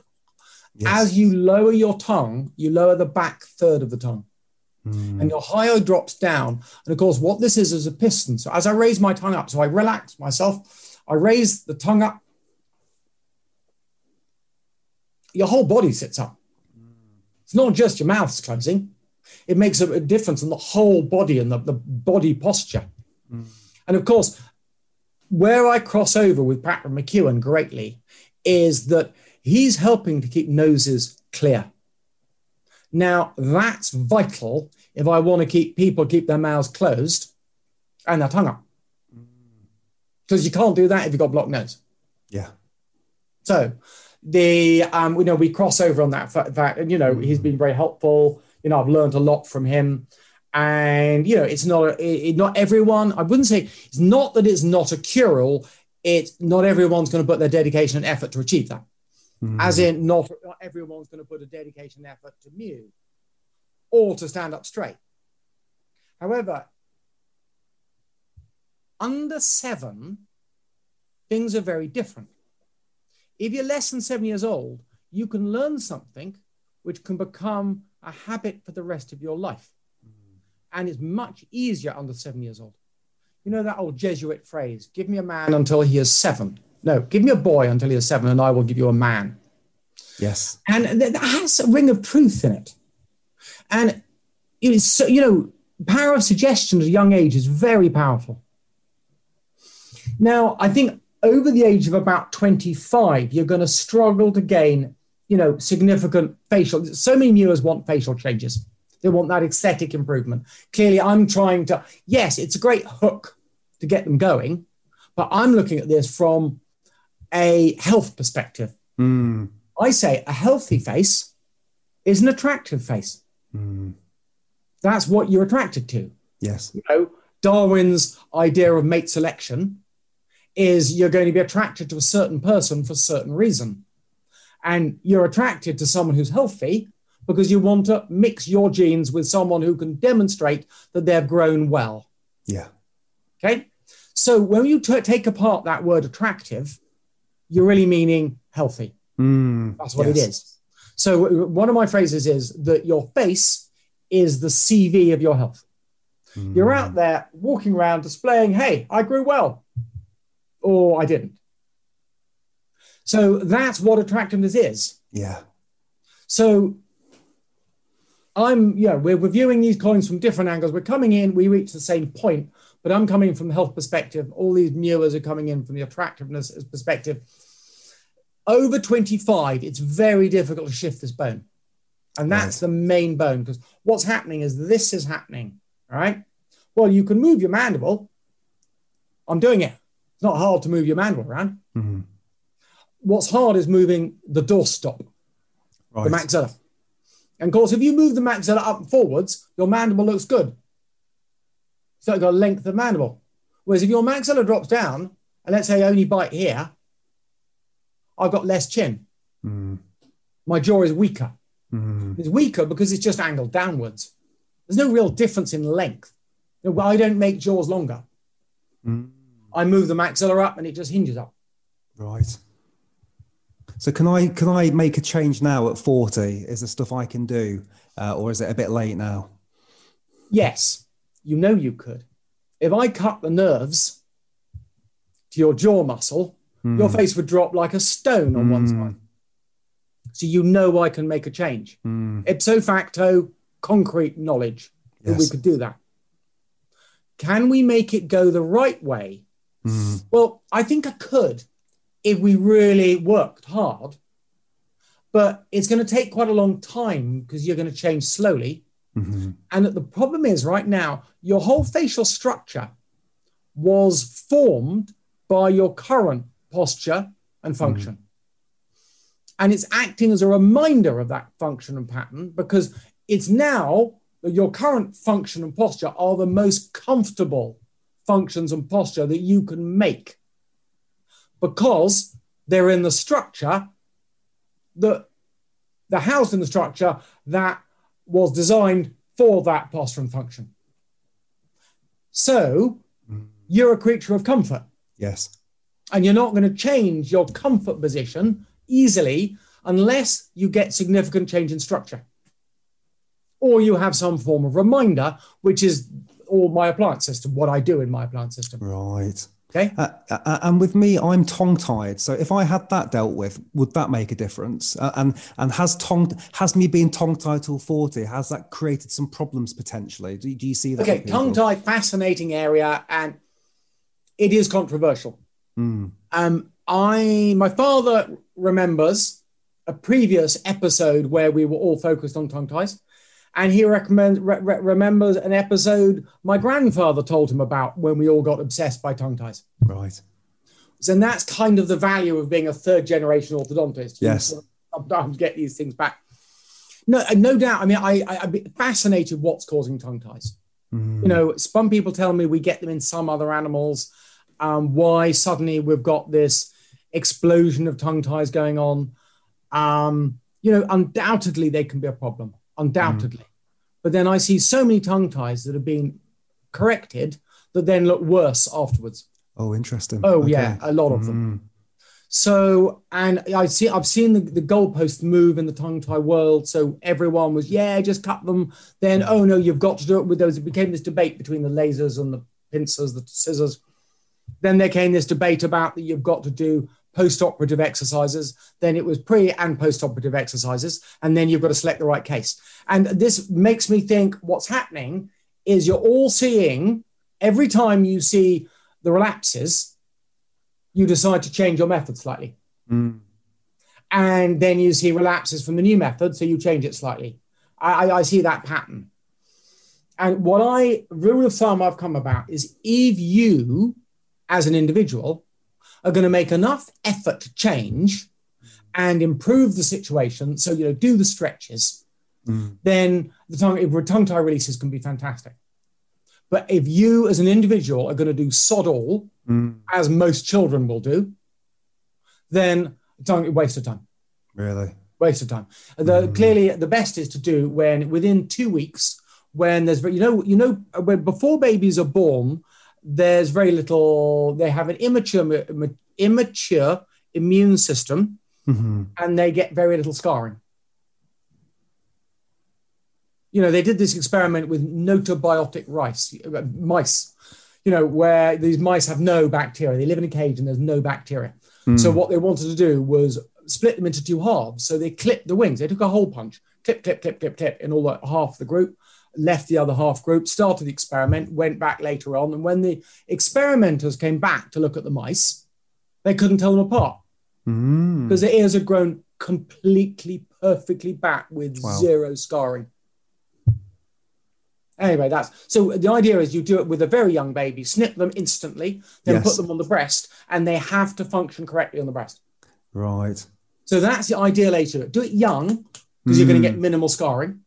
Then Hmm. when you, you say scarring, are you talking about underneath the tongue scarring or what, other, some other scar? right. Gotcha. Yeah, yeah, well, the scarring. So what I see is I see kids with tongue ties. Hmm. I've sent them off to have the tongue tie released. They come back, they look great. I review them three months later, and they've got this great big line of scar tissue that's clearly contracted. Because scar, you know, you see these um, sort of battle wounds on these gnarly old people. who are go- You know, they, they they Yeah. shrink. Yeah. Well, scarring shrinks Yes. to close the wound. And if you've got a scar here, it'll shrink down. And well, what the whole purpose you were trying to do was release the tongue. Mm. Well, if it shrinks back down again, Uh, the tongue's all tight now because of the but scarring. again, Yeah. again, I, the people, so the adults I've met, because I, you know, I deal with quite a few adults or young adults, and the ones that have had their tongue ties released and have really pushed it, they claim it was a, one of the the- a great life experience. Mm, You know, one day I'll probably have my tongue tie snipped just to report on it. Are, are you you're tongue tied? Not particularly, no. No. Uh, okay. But, But uh, you know, in a way, I, I just want to know. yeah. You know, all this talk, all this is all. It's, it's interesting having all this talk, but at Yes. some point you've got to actually put your foot in the water to, to out. experience it, I see what you're saying. Gotcha. Yeah, because just just on a very slight tangent, my, I was with my dentist a, a few months ago, and she says if you don't get your tongue tie cut, you're going to lose your two bottom teeth because it's pulling, and it's constantly pulling at the gum, and it's getting smaller and smaller. So that's why it's something I'm thinking about. And I was, oh, it's not just a, it'd be a nice thing to have. I don't want to lose these two teeth. I, I, I'm, I can't, I can't comment. I, I don't mm. know that. Mm. I, I'm not. I mean, I've, one or two times I've heard that from people. I've yet to see mm. an example of that occurring. Oh, okay, interesting. Okay, yeah. Anyway, slight, slight tangent in my world. So, so, um, what is mewing then? Can you just define mewing for us? What, what, what is that? What is that? If somebody to say, So tell me- mewing is um, really learning to get your tongue on the roof of the mouth. Mm, if you is trying to get a suction hold where you have your tongue suctioned onto the roof of your mouth, so that you exhibit better body posture. You have this pressure, constant gentle pressure moving the top jaw up and forwards. Mm, and you build your muscles up. So if you're really going to properly mew, you're going to do a lot of chewing, mhm, and it's it just it, it, it's it's a postural change in people so that they're exhibiting better orofacial posture. So it's improving the posture and the function, but clearly, you know, myofunctional therapy is more focused on the function. Mewing is more focused on the posture yes. because posture wins hands down. You know, myofunctional therapy, you know, the, the um, uh, what's his name at Stanford did this research, did a meta analysis where they showed Camacho showed that there was a 50% reduction in sleep apnea Mhm. and over 60% reduction in sleep apnea from myofunctional my functional therapy exercises for um, adults and children respectively so over 50% for adults 50% for adults over 60% for kids children that's a major improvement from um, exercises the problem with exercises is what happens when you stop them Mm, you know, there's the old phrase that um, a 100 meter runner, when he's unfit, he's just as unfit as someone else who's unfit. You know, he's no better because time ago he did some running, yeah. was good at it. Yeah. If he's sat on his arse drinking beer for the last 20 years, he's unfit. Mm, And the same thing's likely to happen if you do myofunctional therapy exercises and then stop. right. But of course, posture is supposed to be permanent. So here's something getting postural permanency. And whereas for myofunctional therapy, I, I've seen one or two cases where people have got significant improvements in facial form. And so if you're going to look at that as that as the sign of success, and it should be the sign of success, because if you understand what's going on, Mhm. that's a sign of success. That is success.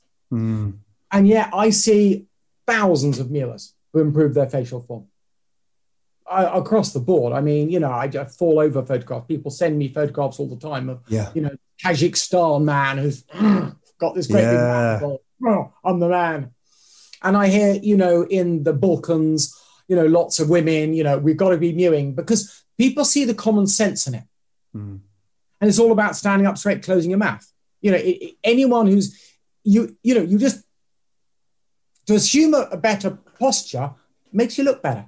mm-hmm I was fascinated when I was watching um, Jordan Peterson and his 12 rules of life. And the first rule stand up straight. And the reasons he gives are fascinating. I could go thousand miles on all of the reasons he gives Mm. and really explore that. And there's a huge another tangent to validate this, co- this in a way, strange concept, but it's going back to basics. Yeah. Yeah. And it Stand comes back up to this straight with your mouth attractiveness. shut. Yeah. Yeah. There was a reason.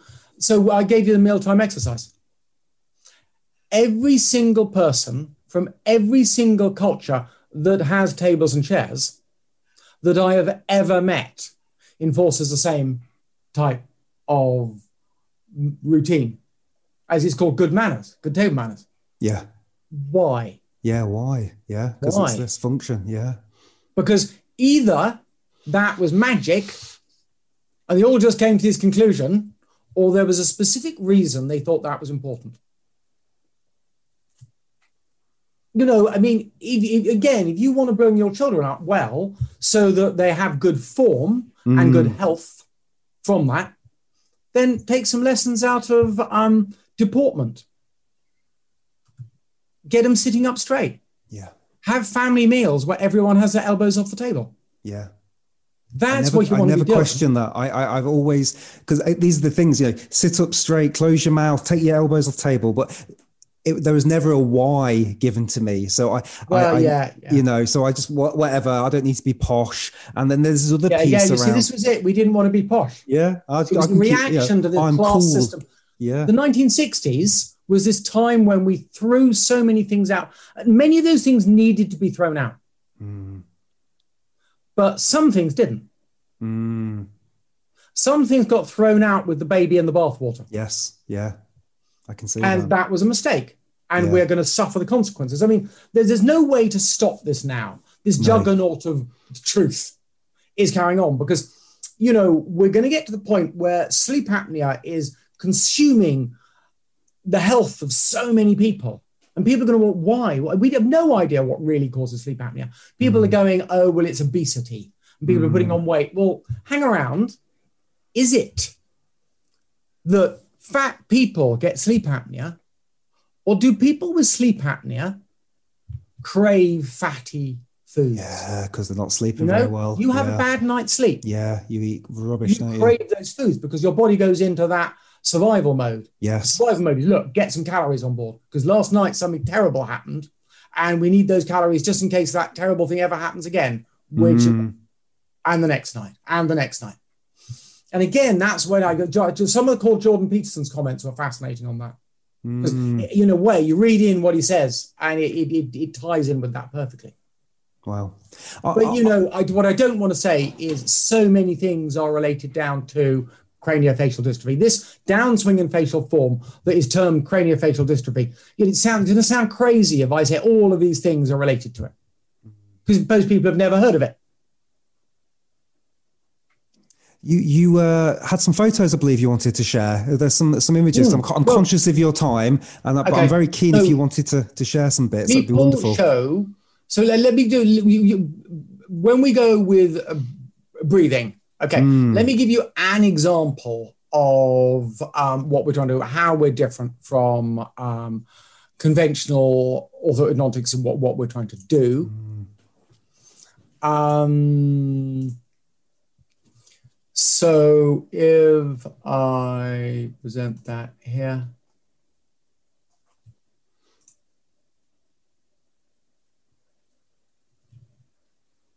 Okay, yeah, I can see So that. So let me swap slide presentation. Okay, so this is just a ex- good example um, of the types of things we do. So this is Nathan, Mhm. and Nathan, um, you can see we've we've changed how his face grew. Okay, Mm. now um, it's interesting. I've had a lot of orthodontists tell me they don't like this final result, and that's interesting. I mean, he loves it. Mhm. And, you know, I've had a criticism of how this lip form ended up. And of course, that's interesting when I get those criticisms because, of course, I'm not making, I can't make these detailed points. It's not possible. He's got to change his swallowing pattern if he wants to improve that. I, there's nothing, to, I can't make that happen. Mm. What I can do is, you know, this is we're early days in the science. I, I'm I can get I'm getting or helping him to change. And if I want to quantify that change, we do this thing called a medical facial overlay. Whereas you can see, I'll, I'll go back one shot because what you want to do is you want to look at this bit here, which we call soft tissue nasion, and we want to watch this bit here, which is the tragus of the ear. And as we go forwards or backwards through yeah. this set of slides, just notice how those bits stay precisely the same. Mm-hmm. And yet, look at that chin point. Yeah. Wow. See how that's changed dramatically. You, you know, that doesn't happen naturally. People tend to grow downwards. And if they've started growing backwards, they tend to continue. So they go down and back. And that would have happened to him. But of course, the important point here is these are just some arbitrary lines I've written on as a, an approximate representation of the size of the airway. Mm-hmm. But you see how, as you move that mandible forwards, you're carrying that tongue away from the um, back of the airway. So you're pulling the front of the airway and the tongue away, increasing the size of the airway. So, you know, you should have space for all your teeth, including the wisdom teeth. You should have space for your tonsils, adenoids, and everything else. And, you know, a set of golf clubs if you can. you know, we should be, that's normal. Everyone should be like that. That's how our ancestors, our ancestors were way further ahead than that. Mm. Way further ahead. And of course, you know, this is, we need, um, you know, as we said, it's your health, it's space for your teeth, and of course, also your um, appearance. You know, the teeth should align themselves. Of course, this is the problem I have with the orthodontic community because I get the teeth approximately alignment and I ask the child to do the last bit of that, you know, because if the child does it, it's likely to stay straight. Gotcha. Of course, my result is never as polished. I never get quite the American smile. And the orthodontists are looking at me going, Well, you're useless. Well, mm. what have you achieved? These teeth aren't perfectly straight. And look, on this lovely, attractive boy, well, what they don't know, that boy, he didn't look as attractive to begin with. And of course, he's made that straight himself. Of course, they then show me a picture of someone whose teeth are perfectly straight. I'm, I'm, you know, they don't look as good, and I'm worried they look better beforehand than they did at the end. But there, that's a controversial statement. However, what they're showing me is a result that wears permanent retainers. And I'm saying to them, well, what happens when you stop the retainers? It's going to look far worse than mine because the teeth of this boy, Nathan, he straightened himself. And because yeah. he straightened them, they will stay straight. Well, you've done that girl's teeth. As soon as you stop the retainer, it's going to go crooked again. Mm. And where are you? Then where's the? It was all. You know, we're not comparing comparing the same things here. And my goal is this change in facial form, not aligning teeth. Now, in theory, this should be possible in everyone. And of course, when we talk about orthodontics being retractive, this is the type of thing we talk about. And I worry this happens far, far more than we're aware of. We're not even properly measuring it. Mm. People aren't even aware, you know, the general public are not aware this can happen. And we just, I just want a debate on it. And it just, it is even showing these slides is controversial. And of course, that's Nathan's upper jaw. And you can see, yeah, it's not perfect. You know, we've got a few spaces here. And, the blobs there are something I put on. We'll take them off. I think we have already. Um, but, you know, it's pretty straight teeth. And I don't know, we get room for the wisdom teeth. It might be nice. But of course, this is what I'm going on for. This is what I want to do next. And of course, you know, her comment that is, is I used to feel like I was constantly fighting, fighting to breathe, to sleep, to live. I felt like I was drowning in fatigue and brain fog. She says, now I, I now I breathe better and sleep better. I feel more alive, at ease, and have the energy to start living again. From Sarah. And you know, that's a major change in someone who is not growing. Yeah. And of course, here's, you know, here's a mewing case. And you can see that's a major change. What's really interesting about this, this, the, this image is, is this image here was his was previously his after mewing image. When I first met him online, because he, he contacted me, I said, um, well, get a good image of yourself now, Mhm. and then see what images you can find in the past. And he found a couple of images, and I could see what improvement he had made, Mm. but the previous images weren't good quality. So, in fact, this on image on the left represents a sizable improvement on where he was previously, Right. and then to go on to have this, you know, a complete change on top of that. You know, this this change, these huge changes that, that can occur in people Yeah. Wow. you know and and that just takes dedication youth certainly helps Mm. um but if i were uh no that's okay so if i was to show some oh, i'm getting confused wait a second let's just Yeah. um, No worries. Okay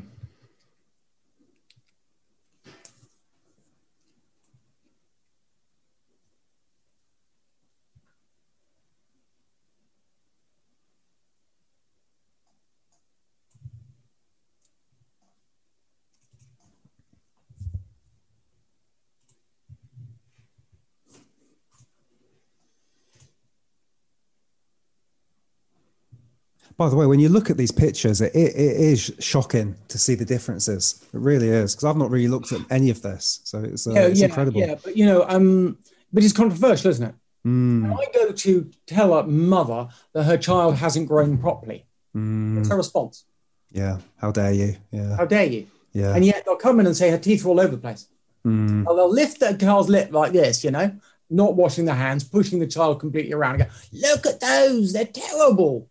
Then I suggest her child's face hasn't grown properly, mhm, leave the room. mm, This is the emotive part of it. And this is what's Yes. held this all back. That's why I'm, I'm such a alleged charlatan, because no one will dig any deeper. You know, they, they just come up to mental barriers whenever they try to look past this. And that's why I'm fascinated to see all these people catching up with me. You know, the, the James Nestors, the Sandra Kahn with the book Bre- um, Jaws. Um, clearly, um, Patrick was on his own specific path. Um, but you know, they're all coming closer. These people are slowly, slowly, slowly, slowly coming closer. But there's still four more steps to make. You know, four significant leaps people have got to make in their mind. yeah. However, you've got so many young people now for whom mewing is is this the way, and they're getting older by one year every year. hmm And from when I first started this, is that this there is a significant amount of them who are going to start having kids now, Mm. and that is what going to push the change.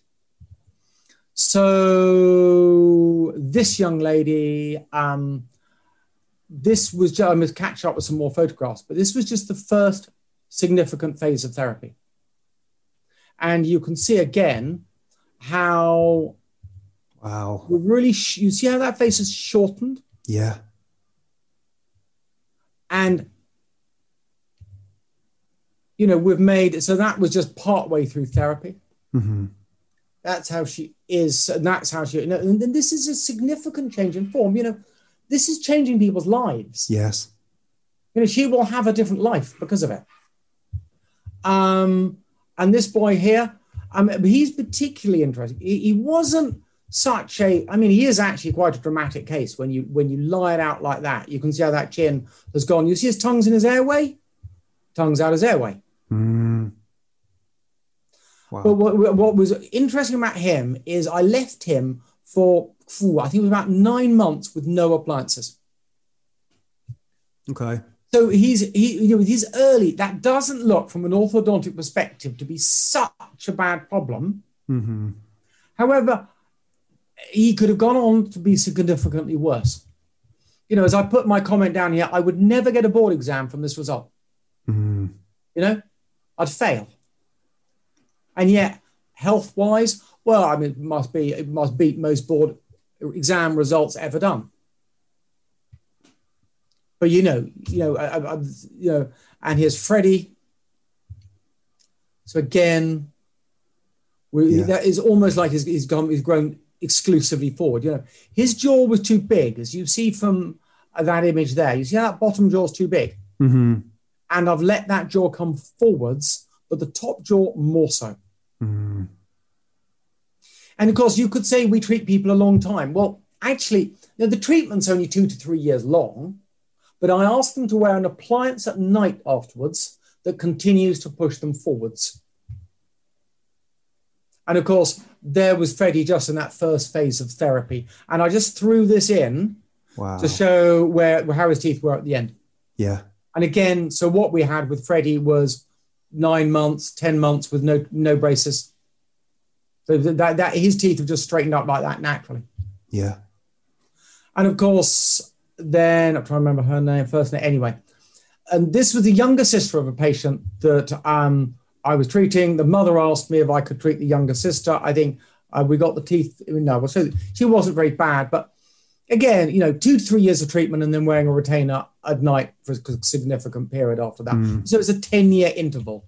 Mm-hmm. Now, people like this don't usually grow to look like this. Mm. And I can't say that was a cost effective treatment. I would have easily physically lost money on her treatment. Really? Wow. Yeah, as I, I used to do with basically all my treatments. Yeah, Yeah. I, you know, I, I did this part time and I worked somewhere else to, to pay for people to have treatment. Yeah. Um, but I've I've turned the coin. I've now got this system. Here's here's what a, a dental stat. Again, no no orthodontics, no teeth alignment. That all came in naturally, and you know it doesn't look that bad here. But it could have gone on to be significantly worse. Of course, it depends what she's going to do. If you understand the cause, it depends what she's going to go on to do. Um, and of course, we're doing some adult trials. I mean, you know, we're getting some significant changes in facial form in people. Mm. You know, i- i- it's early days what we're doing here on adults. You know, as I say, people, I'm, you know, I constantly am um, amazed. You know, I'm, I'm constantly amazed when I talk to orthodontists and they go, Well, you've got no evidence. And I go, Well, what do you mean? I go, Well, you've got no evidence. Your system is better than ours. You know, the classic example, you know, we had a, um, the probably the most famous British orthodontist is Kevin O'Brien. And he recently did a blog post where he says, Put up or shut up. Mm-hmm. So this is the eh, eh, eh, there's a concept that I've got to show these cases, and I've got to show cases, bang, bang, bang, bang, bang, and everyone's going to look at my cases and see if they're going to nod or wink, or you know maybe you know they'll be be let into the society. I, I, I you know that's how it happens in orthodontics, and the problem is that they don't understand how far they have drift, drifted from the regular rules of the scientific process. Mm-hmm. So, you know, my father, my grandfather interested my father, who made some interesting observations and created a treatment that, remember, back 30 years ago was, or 40 years ago, was much more effective than it is now. And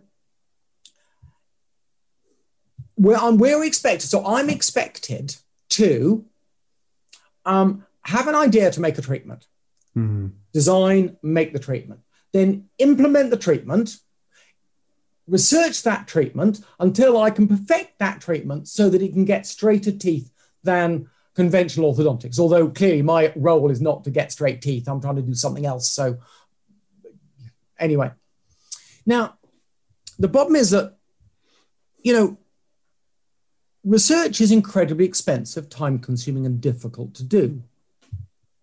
And I'm supposed to do this on the side sponsored by a business that losing money or till recently was losing money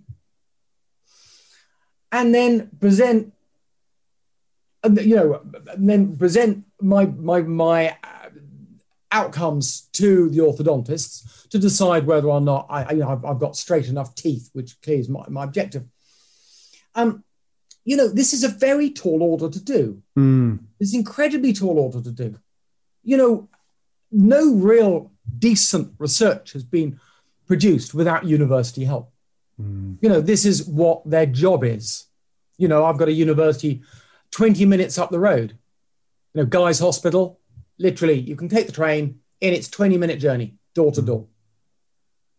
And I've written to them multiple times asking them to help me do some research. You know, they are struggling every year. They've got to find research projects for all of their students.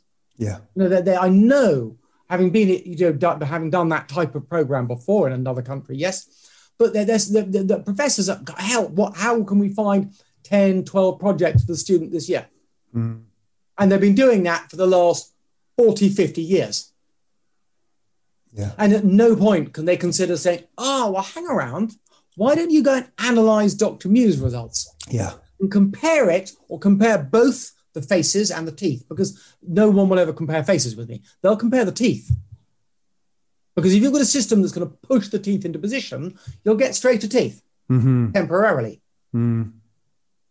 Oh, it's you know it's it's so frustrating sitting here hearing all your story, and I, I think fair play to you for for carrying on. And obviously, your your why is to help these people, so you've got a really strong why that that carries you Yeah, forward. yeah, And Yeah. o- o- otherwise, it would have gone a long time ago. But obviously, you see the results, and I guess I'm in my own little echo chamber when I'm in in the world of breath. But what I see more and more, people like Ben Greenfield and all these biohackers, and all this term that keeps coming out called ancestral health or we need to go back to the way things are. And, and, so you see, you know, functional breathing experts. You see people talking now about getting correct daylight on your face and stopping blue light coming to you. And we need to go and take our shoes and socks off and go and touch the ground because we're not earthing properly.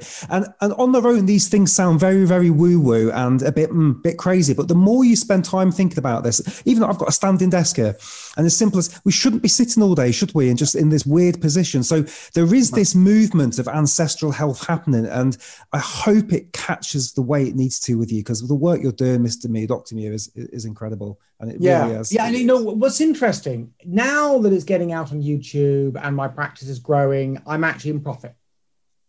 Good. Finally. Good. Yeah. I mean, last year I actually managed to pay myself a decent wage. Mhm.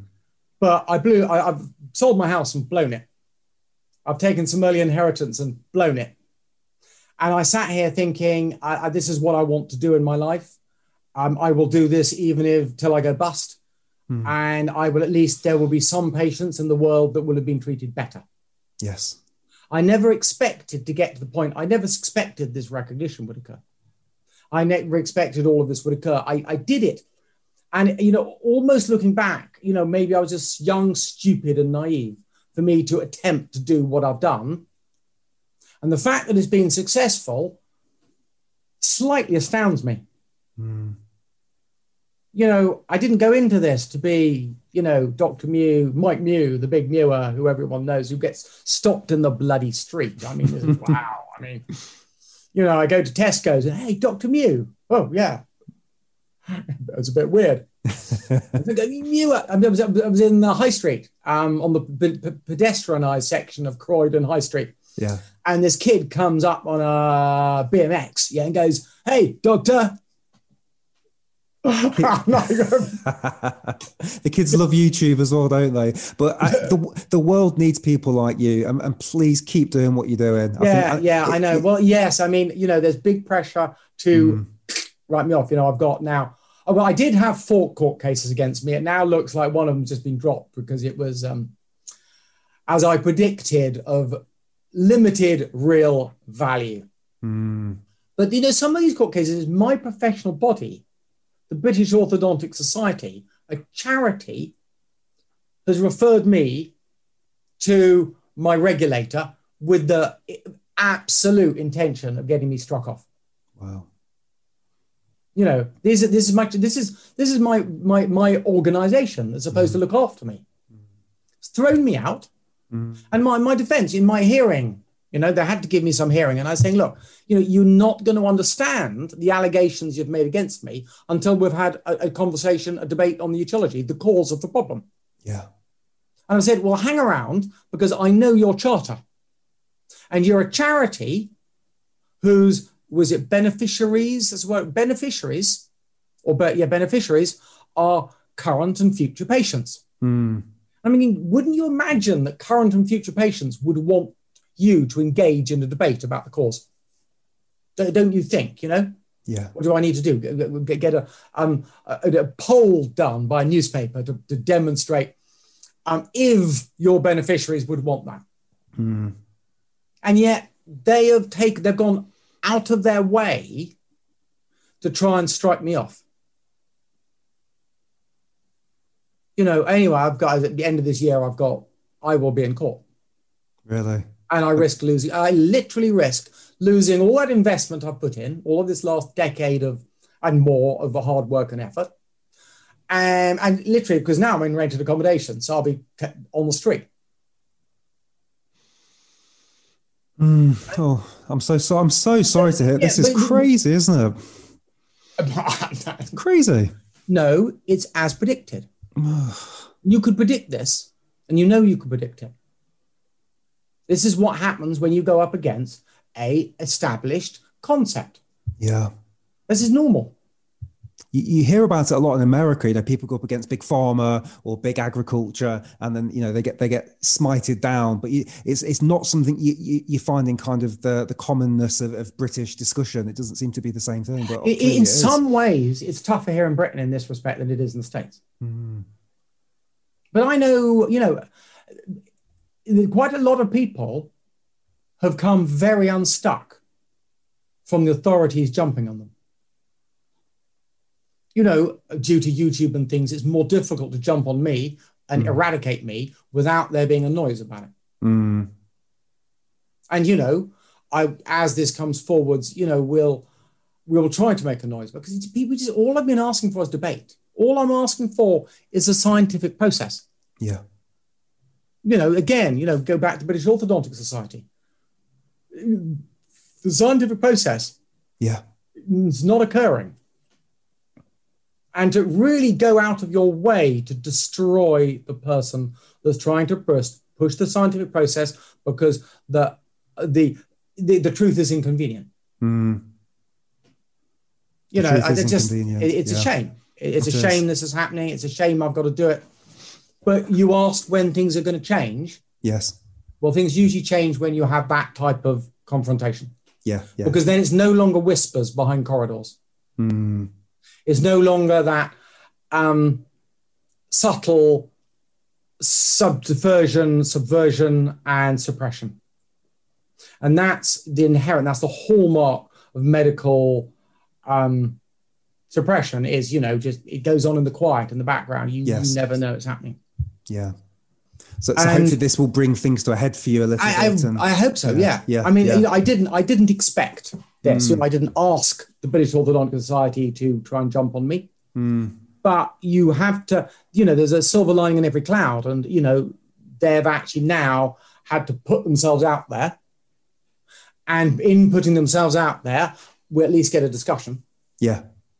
You well, know, I, I just hopefully it'll be fair because at yes. the moment I've got the opposition um, expert who's an orthodontist, and we've got the defense expert who's an orthodontist. Mm-hmm. What do both of them think of me? Mm. There's no experts that don't think I'm a charlatan. Mm. So how does that go down? Because the court oh. is not interested in my opinion. Yeah. So I've got to think. I've got to be clever. Yeah.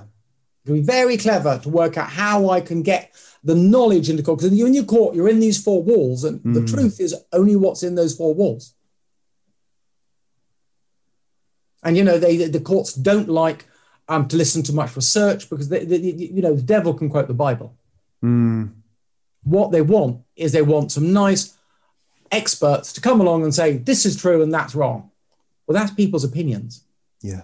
And if I've got two traditional orthodontists, because all the experts are retired orthodontists, mm. usually who are senior consultants or professors, oh, who are going to be absolutely down the line of, you know, the real politic, the, the orthodontic consensus opinion. Yeah. So you think out the box. You do what you can. And the world is still not quite ready to believe that the way their faces grew is not entirely genetic. Mm. You know, I, I can give a lecture to people on the subject and they'll come up to me at the end and go, Well, my, my son's got this thing. Well, he got it from me. I'm going, mm. Yes, you know, he might have got it from you, but he might have in, he might have observed your posture yes. and copied it. Yes. He's eating the same soft food that you eat because that's what's eaten in your house. Yeah. There's Yeah. so many other ways this could permeate in, but we want to believe it's genetic.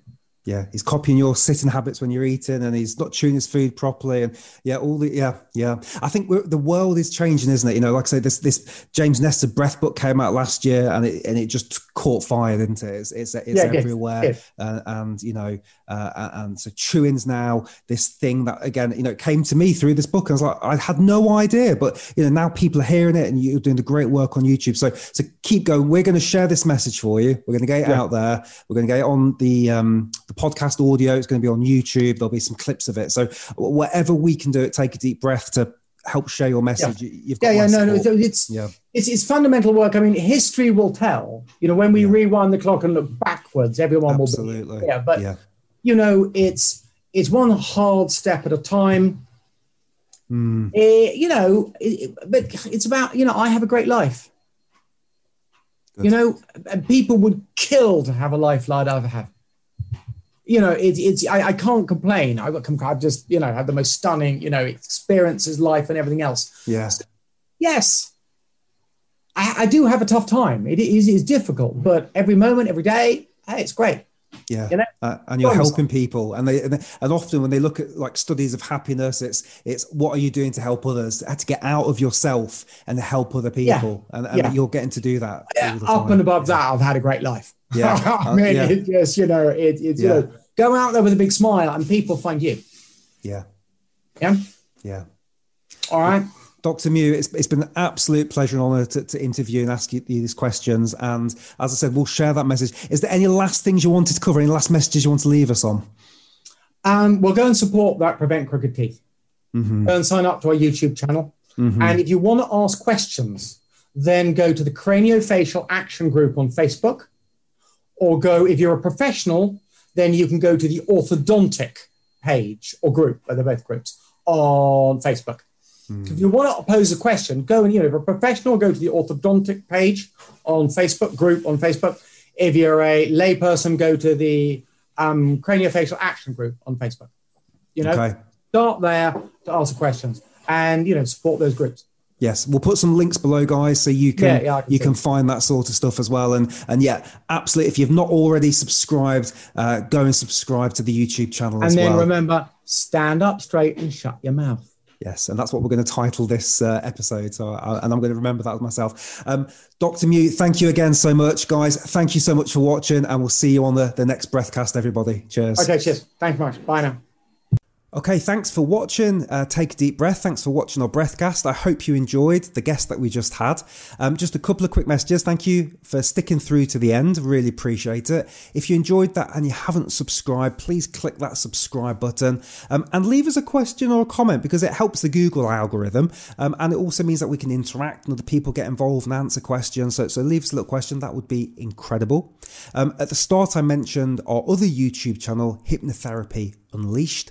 Um, if you haven't gone over there yet, we've got a whole host of exercises in the world of hypnotherapy that can help you with addictions, anxiety, depression, and a whole other range of um, things that hypnotherapy can support with. So please go over there and you might find some real value over on that channel. And we're really trying to grow that community at the moment. So if you know somebody that could benefit from that and you wanted to share that, that would be really appreciated. Um, on Instagram, you can follow me at takeadeepbreath.co.uk and we've got regular content there. And finally, in the link below, we have a breath store. So, what is that? So, we have taken some of our top videos. I say we, it's me. I've taken some of my top videos um, and um, converted them into an MP3 format. Um, and for just a couple of dollars, four or five dollars, you can go to this little store. You can go through PayPal or through your debit or credit cards, all secure, legit, um, and you can um, buy one of our MP3s. Uh, and that way, you're supporting the channel. But not only that, you get to keep the MP3 forever. There's no ads. There's no anything else going on, so you can listen to it on your phone, on the aeroplane when there's no signal, um, and that's yours to keep forever. So yeah, that's down below, and that's our breath store, uh, which has got I think eight or nine different uh, breathing exercises on there. We're adding more um, as we go, um, and that's it. So yeah, so thank you so much from me, um, and we hope to see you on the next exercise or the next Breathcast. And if you're finishing this right now and you're thinking got a few minutes spare, I'm not sure what to do, then try one of the breathing exercises. Box breathing is a lovely way just to help slow things down and relax us. You could do some alternate nostril breathing. Just go and have a look at the channel, look at the playlists, and pick something for you. Give yourself a little treat. Um, and we will see you on the next video. Thank you very much. Cheers.